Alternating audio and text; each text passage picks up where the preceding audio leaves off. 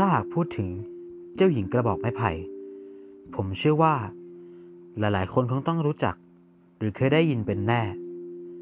เรื่องนี้เป็นนิทานพื้นบ้านอันโด่งดัง จากประเทศญี่ปุ่น ดินแดนอาทิตย์อุทัย ชายชราคนตัดไม้ไผ่ ได้พบเจอกับเด็กสาว ในกระบอกไม้ไผ่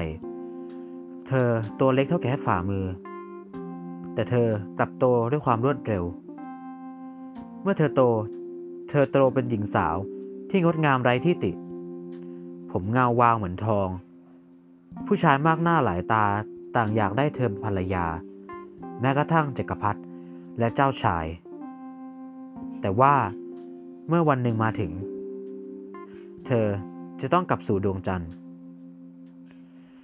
สิ่งที่น่าสนใจของเรื่องนี้ก็คือทำไมนางถึงอยู่ที่โลกมนุษย์ บางตำนานบอกบอกกล่าวกันว่า นางทำความผิดจึงต้องถูกลงโทษ ให้อยู่บนโลกมนุษย์ และความผิดนั้นคืออะไร เราก็ไม่อาจทราบได้ และคุณล่ะครับคิดว่าอะไร อีกความคิดหนึ่งก็คือ เกิดสงครามขึ้นบนสวงสวรรค์ นางจึงถูกนำมาซ่อนบนโลกมนุษย์เพื่อความปลอดภัย เรื่องที่น่าสนใจอีกเรื่องหนึ่งก็คือบททดสอบที่คังงูยะให้แก่องค์ชายห้าพระองค์ ถ้าใคร นำสอนที่คังงูยะขอมาให้ได้ จะได้แต่งงานกับนาง ซึ่งเรื่องนี้แสดงออกได้ในหลายแง่มุม ไม่ว่าจะเพื่อไม่อยากแต่งงาน หรือเพื่อเป็นการทดสอบ ส่วนของที่เป็นภารกิจให้ไปหานั้น แต่ละอย่างก็ช่างยากเย็น เจ้าชายองค์แรกต้องทรงนำบาทหินของโคตมะพุทธเจ้ามาจากอินเดีย กลับมาให้องค์ที่สองต้องทรงนำกิ่งไม้ประดับอัญมณี มาจากเกาะโฮไรในประเทศจีน องค์ที่สามต้องทรงไปนำเสื้อคลุมของหนูไฟจากเมืองจีนกลับมา องค์ที่สี่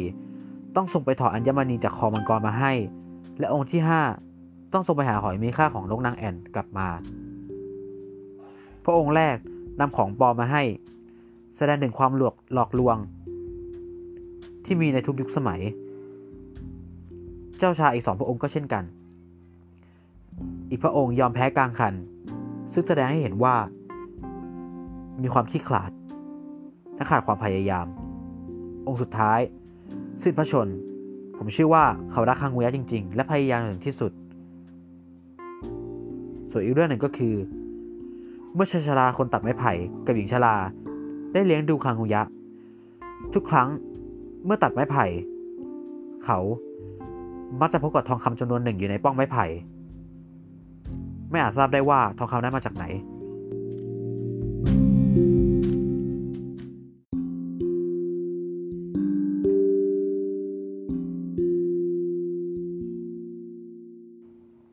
เรื่องสุดท้ายที่น่าสนใจ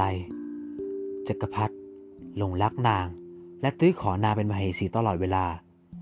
แต่นางก็ปฏิเสธตลอด และบอกว่า นางหาใช่คนของดินแดนแห่งนี้ไม่ คงไม่อาจอภิเษกกับพระองค์ได้ ในตอนที่คังคงยักษ์กลับสู่ดวงจันทร์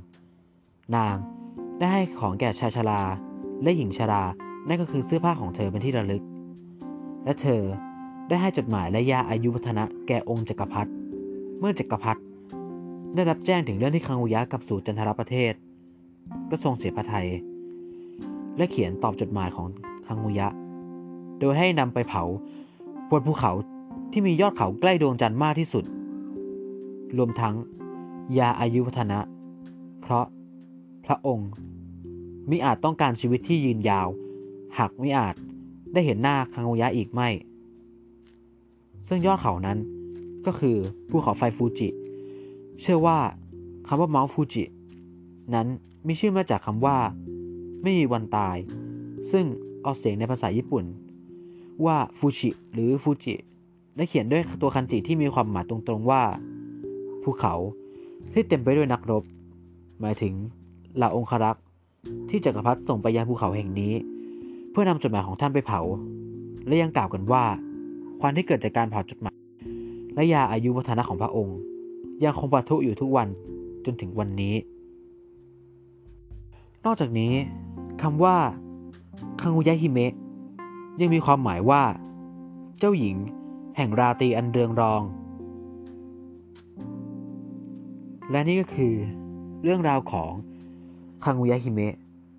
หญิงสาว ผู้กำเนิดในกระบอกไม้ไผ่ เธอ มาจากดวงจันทร์ และเธอ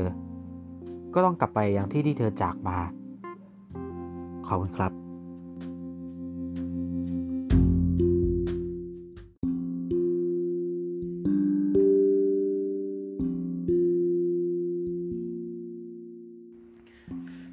สวัสดีครับผม นายฤทธิ์ดีพร้อมม5ทับ10 เลขที่ 25 วันนี้จะมาวิเคราะห์ข่าวกับเกี่ยวกับเหตุการณ์รัฐประหารในเมียนมา เจ้าหน้าที่เมียนมาปราบปรามผู้ชุมนุมผู้ประท้วงเสียชีวิต 38 รายในวันเดียว มีผู้เสียชีวิตอย่างน้อย 38 คนในเหตุการณ์ปราบปรามการประชุม การชุมนุมประท้วงต่อต้านรัฐประหารในเมียนมาเมื่อวันที่ 3 มีนาคม ซึ่งองค์การสหประชาชาติ UN ระบุว่า เป็นวันน้องเลือดที่สุดนับตั้งแต่กองทัพยึดอำนาจจากรัฐบาลพลเรือนเมื่อวันที่ 1 กุมภาพันธ์ แรงกระทบ ข่าวนี้ส่งผลให้ทั่วโลกจับตามองมากยิ่งขึ้น หลายๆ คนเริ่มจับตามอง UN ว่าจะทำอย่างไรกับเหตุการณ์นี้ และเหตุการณ์นี้ส่งผลกระทบถึงคนไทยที่มีรัฐบาลทหารคล้ายคลึงกัน 2. น้ำหนัก ข่าวนี้เชื่อมโยงกับเหตุการณ์การประท้วงต่อต้านเผด็จการทหารที่สืบเนื่องมาจากการรัฐประหารในวันที่ 1 กุมภาพันธ์ ความขัดแย้ง รัฐบาลทหาร ของเมียนมา ทหาร ตำรวจ และคู่ขัดแย้งอีกฝ่ายหนึ่งคือ ประชาชนที่ต้องการประชาธิปไตย 4. อารมณ์ ข่าวนี้เมื่อได้อ่านแล้วทำให้รู้สึกเศร้าเสียใจ และโกรธเกลียดเผด็จการทหารของเมียนมา และผู้คนขอให้กำลังใจ 5. ความผิดปกติ ความผิดปกติของข่าวนี้คือเหตุ เมื่อใด UN จะส่งกำลังเข้าไปช่วยเหลือประชาชน และเหตุการณ์การประท้วงในเมียนมายังคงทวีความรุนแรงมากยิ่งขึ้นเรื่อย ๆ และไม่มีทีท่าว่าเหตุการณ์นี้จะสงบลงเลย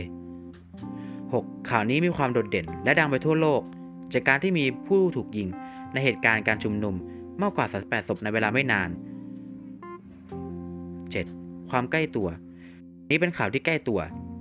เพราะประเทศไทยก็เคยมีเหตุการณ์แบบนี้เกิดขึ้นมาก่อนในอดีต ไม่ว่าจะเป็นเหตุการณ์ 14 ตุลา เหตุการณ์พฤษภาธมิน เหตุการณ์การฆ่าผู้ชุมนุมเสื้อแดง อีกทั้งประเทศเรายังมีการรัฐประหารบ่อยครั้งมากที่สุดในโลก และปัจจุบัน เราก็ยังคงมีรัฐบาลที่มาจากทหารอยู่อีก 8. ความทันต่อเวลา ข่าวนี้มีรายมีการรายงานตลอดทุกชั่วโมง และทุกๆวัน เนื่องจากเป็นข่าวที่มีผู้ติดตามทั่วโลก และ UN คอยจับตามองดูอยู่ตลอด 9. ประโยชน์ เป็นเรื่องเตือนใจว่ารัฐบาลทหารนั้น เป็นสิ่งที่ไม่ได้มีไว้เพื่อประชาชน และยังเป็นการทำให้หลาย ๆ คนตาสว่างอีกด้วย 10. คุณค่าทางด้านการศึกษา ข่าวนี้มีความน่าสนใจที่จะศึกษาไปอีกว่า เหตุใดถึงมีการรัฐประหาร และเหตุใดจึงต้องใช้ความรุนแรงถึงขั้นนี้ รวมทั้ง ข่าวนี้จะถูกบันทึก เอาไว้ในหน้าหนึ่งของประวัติศาสตร์ ให้ผู้คนในอนาคตได้ศึกษาต่ออย่างแน่นอน ข่าวนี้มีความน่าศึกษาต่อยอดครับผม ขอบคุณครับ